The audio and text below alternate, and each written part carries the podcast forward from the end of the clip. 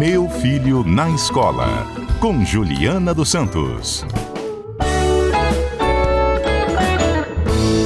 Às terças-feiras, o CBN Cotidiano abre espaço para esse assunto tão importante que é educação. E o quadro Meu Filho na Escola visa melhorar essa relação dos pais com os filhos, com a escola, com os professores, enfim. E saiu agora essa semana, ontem, foi ontem que saiu? Na foi sexta-feira. Sexta-feira. É, mas está na, nas mídias desde ontem. O IDEB, que é o índice que mede o desenvolvimento da educação básica, quer dizer, afere de que maneira os alunos estão aprendendo o conteúdo ou não estão aprendendo, ou se o conteúdo de fato está sendo passado, enfim. O índice que mede a qualidade da educação no Brasil.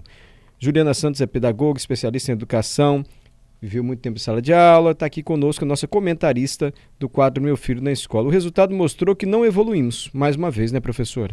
É, na verdade, em algumas frentes a gente caiu, né? O ensino médio, nós caímos. Na proficiência de português, por exemplo, também caímos. Houve um impacto grande aí do período pandêmico, né? E isso refletiu, obviamente, na sala de aula. Por que, que a pandemia foi tão assim? Me perdoe se a pergunta é até óbvia, mas foi tão devastadora para a qualidade do ensino. Imagine que as nossas crianças não têm hábito de estudos, elas não têm autonomia. Tá? Elas são muito presas ainda ao que o professor pede, o professor faz.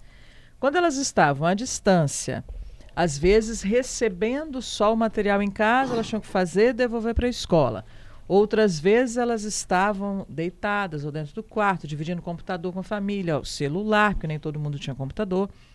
Então elas perdiam muitas aulas. E aí foi acumulando isso, falta de autonomia, sem direcionamento ali presencial, obviamente, do professor, é uma família muito despreparada para dar apoio a essa criança em todo o processo de construção ali de aprendizagem. Isso fez com que ela é, se desconectasse do ritmo da escola, obviamente, é, de toda a cadência que a, que a educação precisa. A gente tem que ter uma cadência, ali, uma frequência de estudos e de respeitando seu estilo de aprendizagem. Então, sem isso, as crianças ficaram perdidas e fez com que o rendimento delas caísse é, consideravelmente. Professor, a gente já tem ideia de quanto tempo vai demorar para recuperar esse tempo perdido? Ou essa geração é, tem aluno que começou no ensino médio e não foi para aula. É. Ficou dois anos sem ir, sem conhecer a escola, porque só tinha o ensino virtual, à distância. Já é possível aferir qual o tamanho do prejuízo? Olha, alguns autores falam que vai demorar ainda pelo menos 10 anos para recompensar isso. É, mas é uma geração com grandes lacunas que eu, sinceramente, não sei nem se elas recuperam. Né? Porque, além do conteúdo conceitual, tem as outras habilidades que são desenvolvidas na escola. E que esse aluno, longe disso e longe do ritmo, a gente até ouviu o aluno aqui mesmo no programa falando sobre isso, de como foi difícil para eles hoje ter essa adaptação de novo. A gente pode esperar então que nos vestibulares, nas provas assim de eliminação, tenhamos um índice de aprovação menor ou a prova vai se adequar à condição inferior a que os candidatos estão chegando? Pois é, em algumas instituições a gente acaba fazendo uma adequação. As instituições privadas, por exemplo, elas aproveitam a nota do Enem. Então, vai se fazer uma média ali para fazer o aproveitamento. E eles vão cursar. É óbvio que a gente vai precisar investir bastante no que a gente chamava antes de nivelamento. Não sei se vocês lembram isso no, no superior. É, as pessoas entravam e precisavam fazer um nivelamento de português e matemática, pelo menos, para que eles conseguissem levar é, as disciplinas ali dentro da sua graduação. Isso provavelmente vai ser retomado e, e algumas instituições já estão fazendo isso. Hoje, com a ajuda de plataforma adaptativa, com a tecnologia toda direcionando onde esse aluno está, para colocar exatamente no ponto de aprendizagem para aquele aluno, não mais massificado para todo mundo da mesma forma. Mas hoje muita gente está optando por aprendizagem adaptativa. Giovanni, nosso ouvinte, já mandou mensagem. Afinal de contas, o IDEB serve para escolher qual é a melhor escola ou não tem nada a ver com isso? Eu, eu não penso assim, não, Giovanni, porque há tantas coisas que envolvem ali. Por exemplo, nesse caso que a gente está falando, eh, nós tivemos muitas questões. Às vezes, aquela turma você tem uma turma com alunos especiais. E aí, quando você soma a nota da turma, aquele aluno não vai. A avaliação externa não considera quem está ali, não, não personaliza. Ele vai para a massa. Então, às vezes, pode cair ou não o rendimento de uma turma, de, de uma escola, de uma rede, por várias questões. Então, às vezes, você está lá em cima, daqui a pouco você desce. Depende do perfil da turma e o que acontece naquele ano naquela instituição. Mas é a melhor ou a menos pior forma de se você avaliar a, o avanço do aprendizado no Brasil? É. É menos pior. Hoje, alguns estados já têm feito as suas próprias provas, né? A gente passou por isso aqui no Espírito Santo. Faz a prova para ver como é que está esse índice de aprendizagem, o que, é que precisa retomar, fazem os planos de retomada para que esses alunos tenham a menor defasagem possível. Mas a defasagem existe e esse é um grande desafio que a gente tem para a educação daqui para frente. É porque o IDEB ele mede o desempenho em português, matemática, nas, quer dizer, mede. também, é. Como se fosse uma prova e vai medindo ali como é que os Sim. alunos estão. Nas outras áreas também, tá? Agora Uhum. ciências humanas e ciências da natureza. Então, os índices eh, estão ali para objeto de estudos, nas escolas públicas e nas escolas privadas. E tem as matrizes de referência, é isso que a gente precisa olhar. O que que está na matriz de referência, o que, que a gente não alcançou para essa sala de aula, de fato, potencializar os alunos. E a gente às vezes compara os estados, mas assim, os números mostram uma evolução muito tímida do Brasil, É. né? Mesmo antes da pandemia. É, se fosse uma prova, a gente tiraria 5, 4, mais ou menos é por aí os números do IDEB, É. é? São Uma prova de 0 a 10, o- a média dos alunos no Brasil ou nos estados, um estado que vai bem teria uma nota assim mediana. É, em comparação aos outros países, se a gente pegar a prova do PISA, nós somos. é, não gosto dessa palavra, não, mas a nossa classificação não é tão boa. Não é falar ruim, não é tão boa a nossa classificação. Mas estamos lá no final da fila. Sim. E porque aí, o PISA compara com outros com países. outros países, tá? Nós temos muitas questões, a falta de continuidade, por exemplo, nas escolas públicas, a falta de diretrizes, de políticas. Muitas prefeituras estão investindo nisso agora, tá? Escrever diretrizes, escrever as políticas para que não mude, né? Ah, mudou o governo, teve uma eleição, aconteceu alguma coisa, e aí muda tudo de novo. Algumas eh, redes, como a gente chama, estão inclusive padronizando os currículos, que não existia. eh, é, tinha uma escola que dava cinco aulas de português, na outra dava três. Então, nem isso existia. E isso agora, tá? A gente não está falando há 10 anos, não. Agora. Essa é uma iniciativa para, de fato, colocar todo mundo na mesma página, na mesma condição, para gerar equidade, obviamente. Mas não é um instalar de dedos que tudo se resolve. A gente tem muitas coisas para resolver ainda na educação no Brasil, para a gente se tornar competitivo no mundo. Nós não, não somos competitivos no mundo hoje. O Áureo cita isso, olha, em vez de comparar entre os estados, deveria se fazer uma comparação com PISA. A Áureo, a professora Juliana comentou aqui, né? Quando a gente olha em relação Sim. a outros países. É. Os Lázaro pergunta, acho que é aquilo que eu perguntei. É, essa metodologia de avaliação é a ideal? Não teria uma régua melhor para essas medições? É menos pior, como você É disse. menos pior. O bom é se a gente começasse a dar ênfase aos estados, porque tem uma loca a localidade representa muito como é a educação ali. E aí a gente poderia trazer esses dados para reformular de fato as escolas de cada estado. A gente olha alguns estados no Nordeste e fala, nossa, como é que eles conseguem? A gente vai lá para ver como é que faz, para tentar aplicar aqui. Mas é um olhar local para depois nacional e depois global.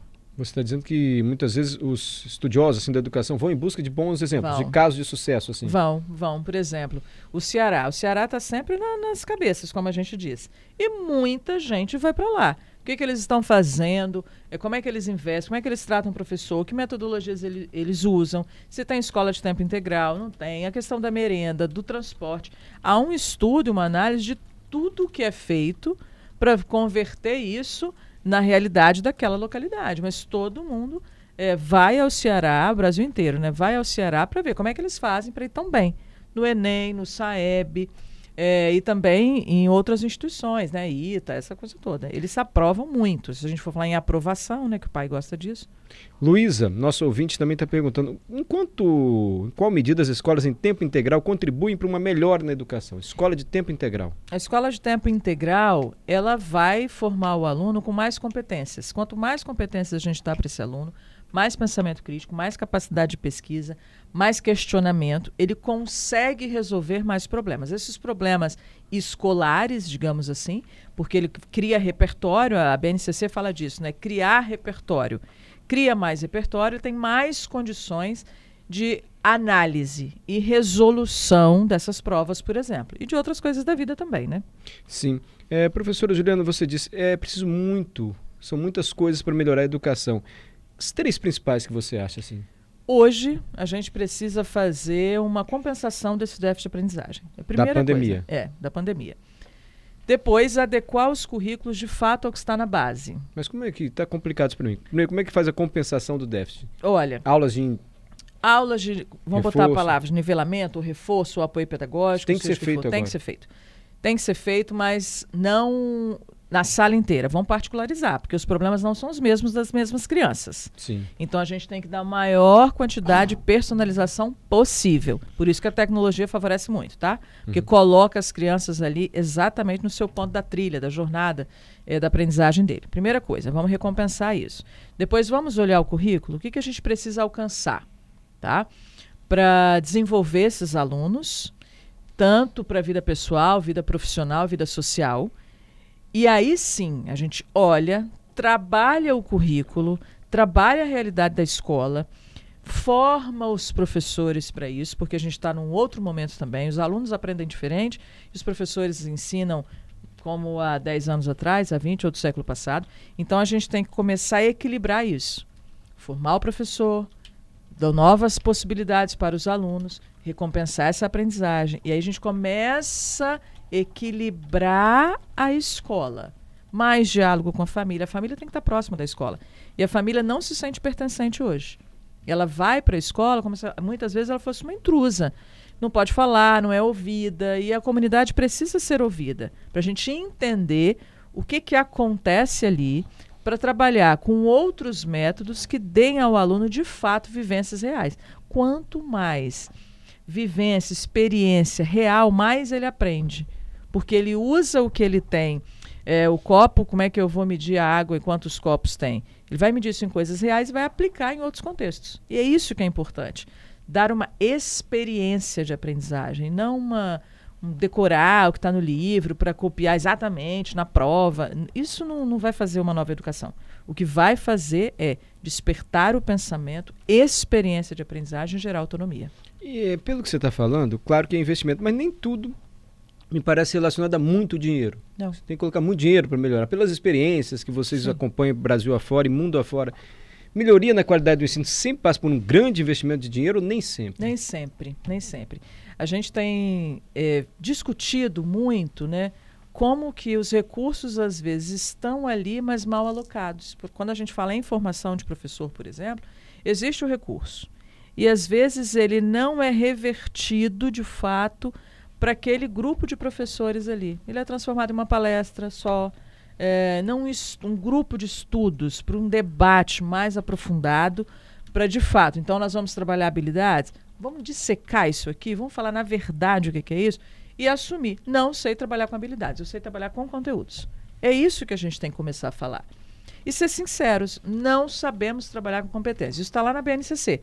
A sala de aula é o conteúdo. Então, o grupo de estudos, o debate, esse tipo de formação não depende de muito dinheiro. E o dinheiro está nas escolas, nas redes públicas e privadas. O Rickson está perguntando sobre o ensino médio. Não sei se a gente deixa para a semana que vem. O que, que você acha, professora? O ensino médio é um mundo a se descortinar. Eu penso que a gente pode deixá-lo para a Vamos deixar semana, para que semana vem. que vem, tá bom, Rickson? Semana que vem a gente vai para o seu tema aqui do ensino médio. Existe previsão de mudança para a grade curricular do ensino médio. Enfim, ele já trabalhou com reforço escolar, viu alunos brilhantes em humanas sendo reprovados em conteúdos de exatas específicas, enfim. Rickson, seu comentário fica para a semana que vem, combinado? Combinadíssimo. Até terça que vem. Até terça que vem.